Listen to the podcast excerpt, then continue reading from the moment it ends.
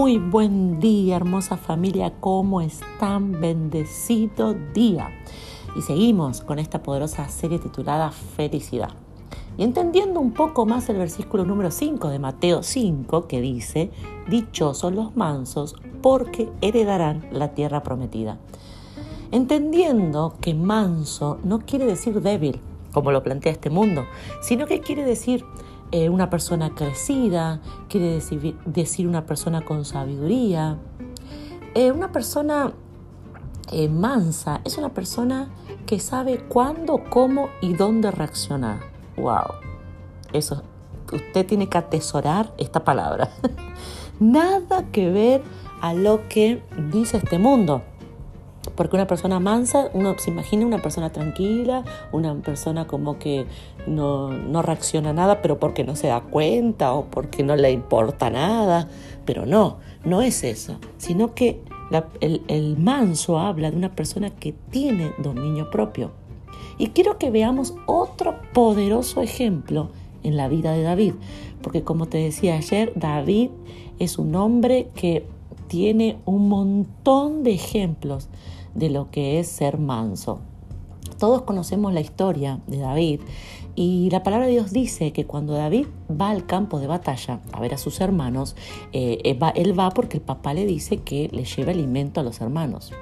David llega con unos quesos y unos panes, un alimento que el papá mandaba, eh, él llega allí y se encuentra con la situación de que el ejército de Israel estaba temeroso, estaba escondido. ¿Por qué? Porque un gigante llamado Goliat del pueblo enemigo los amenazaba de día y de noche. Eh, claramente en ese momento David se interesa por la situación. ¿Por qué? Porque él tenía una palabra sobre su cabeza. Él había sido ungido, él ya había sido ungido por el profeta.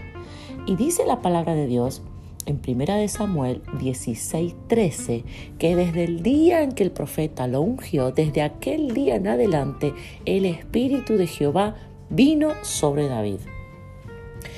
Eh, cuando David llega al lugar donde estaban los hermanos y ve la situación, le dicen que al que venciera el gigante iba a recibir una posición real porque le iban a dar la mano de la princesa, la mano del rey Saúl, del rey Saúl, así que quien venciera al gigante iba a pertenecer a la familia real. No solamente eso, sino que iba a tener un montón de más beneficios.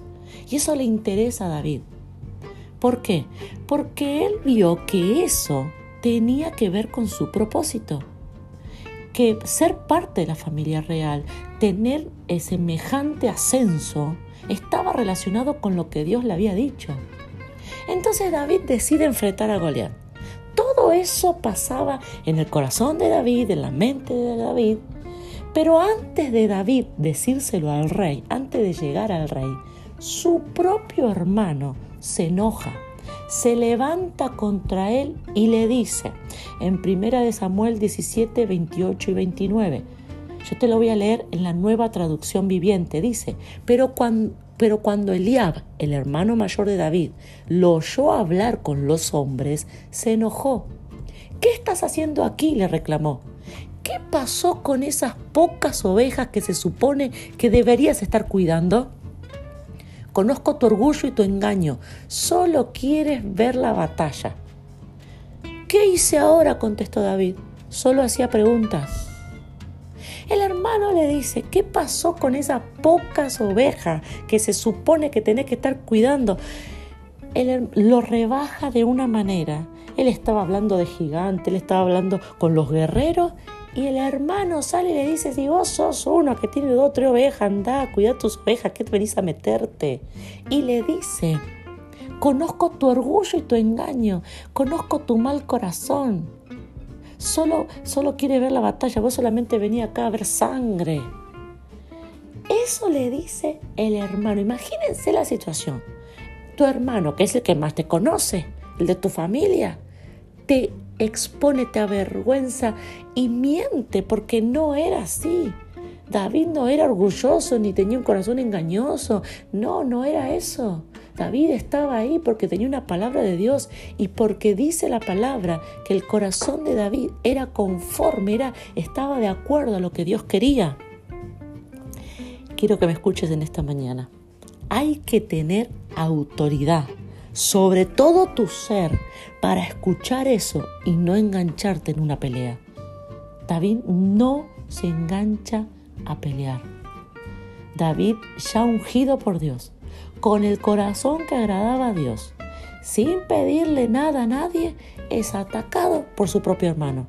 Y con todo el dominio propio, él sabe frenar su enojo, sabe frenar sus palabras, sabe frenar su actitud y sigue para adelante.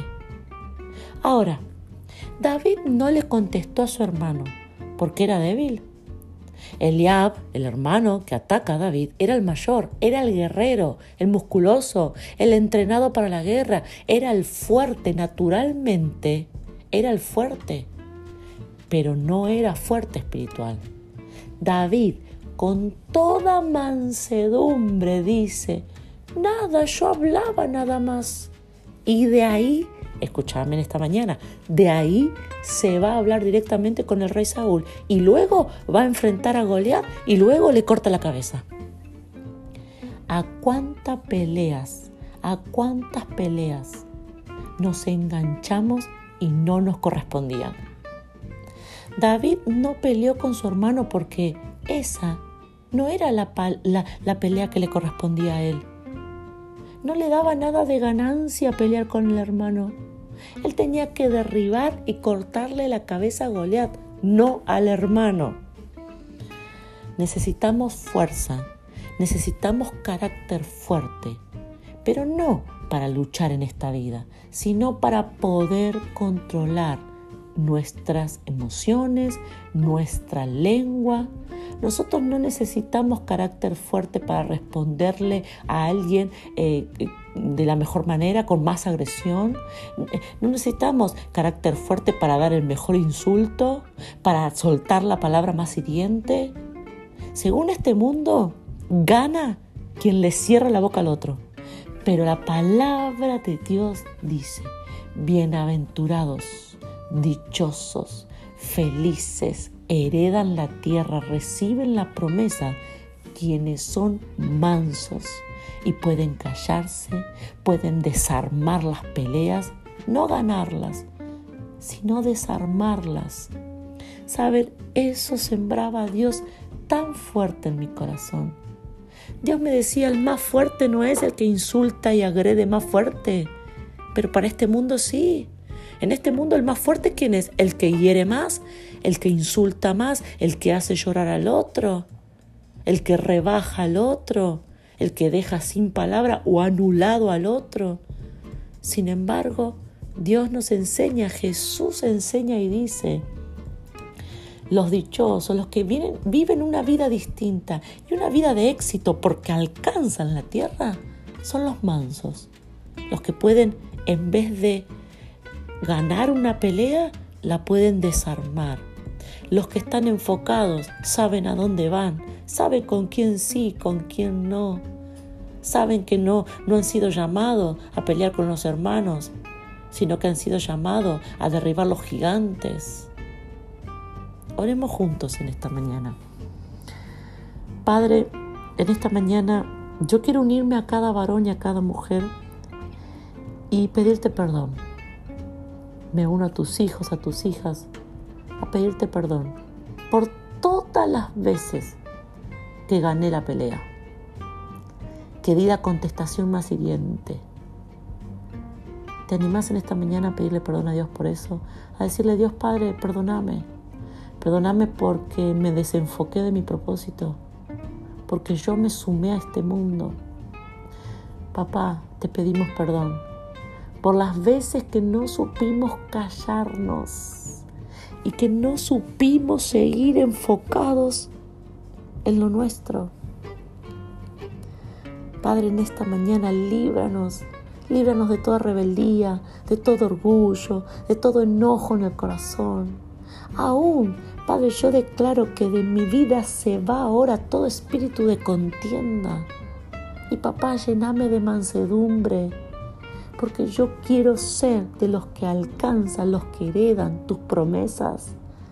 Papá, perdóname necesito estar más enfocada, necesito estar más enfocado, necesito pelear menos y alcanzar más. Gracias papá. Amén y amén. ¿Cuántos se unen conmigo?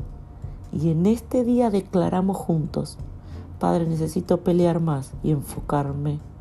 No, perdón, necesito pelear menos y enfocarme más. ¿Cuántos se animan?